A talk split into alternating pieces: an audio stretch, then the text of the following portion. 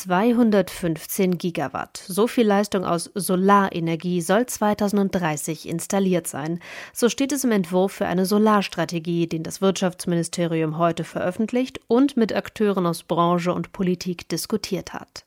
Derzeit sind etwas mehr als 67 Gigawatt installiert. Der Zubau muss also enorm beschleunigt werden. Die Strategie, die bis Anfang Mai finalisiert werden soll, soll Stellschrauben identifizieren, die durch Gesetze geändert werden. Wir werden so vorgehen, dass wir zwei Pakete anstreben. Einmal das, was geeint ist, was auch schneller umgesetzt werden kann und dann die Punkte, die komplizierter werden. Einer dieser Punkte dürfte die Frage sein, wo die Photovoltaikanlagen installiert werden.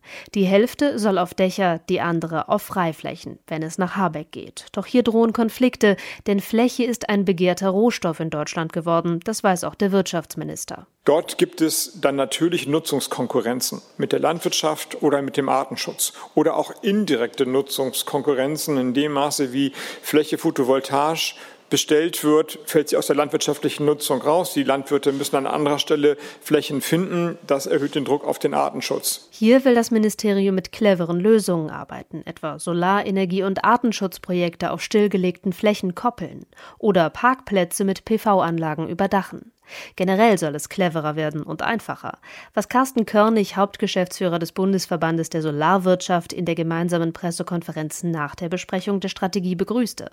Eine von ihm identifizierte Stellschraube Bürokratieabbau. Und da geht es also um Barrieren beim Markt- und Netzzugang, das geht um Restriktionen bei der Standortsuche von Solarparks in Planungsprozessen sowie beim Messen und Steuern von Solaranlagen. Weitere Stellschrauben aus seiner Sicht Planungssicherheit für Investoren sowie eine Förderkulisse, die auch Kostensteigerungen mit einbeziehe. Gestiegene Materialpreise, aber auch Markteingriffe im Zuge der Energiekrise hatten zuletzt für Verunsicherung in der Branche gesorgt, was sich jetzt ändern soll. Das Wort endlich viel häufiger und es zeigt, wie hoch der Druck ist. Berichtete Sachsen-Anhalts Energieminister Armin Willingmann, SPD, aus den heutigen Gesprächen, in die auch Vertreterinnen und Vertreter der Bundesländer eingebunden waren.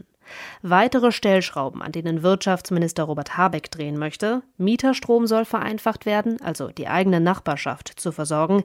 Energie- und Steuerrecht sollen besser verzahnt werden. Und die Produktion von Solarmodulen soll wieder in Deutschland erfolgen, um weniger abhängig von China zu sein.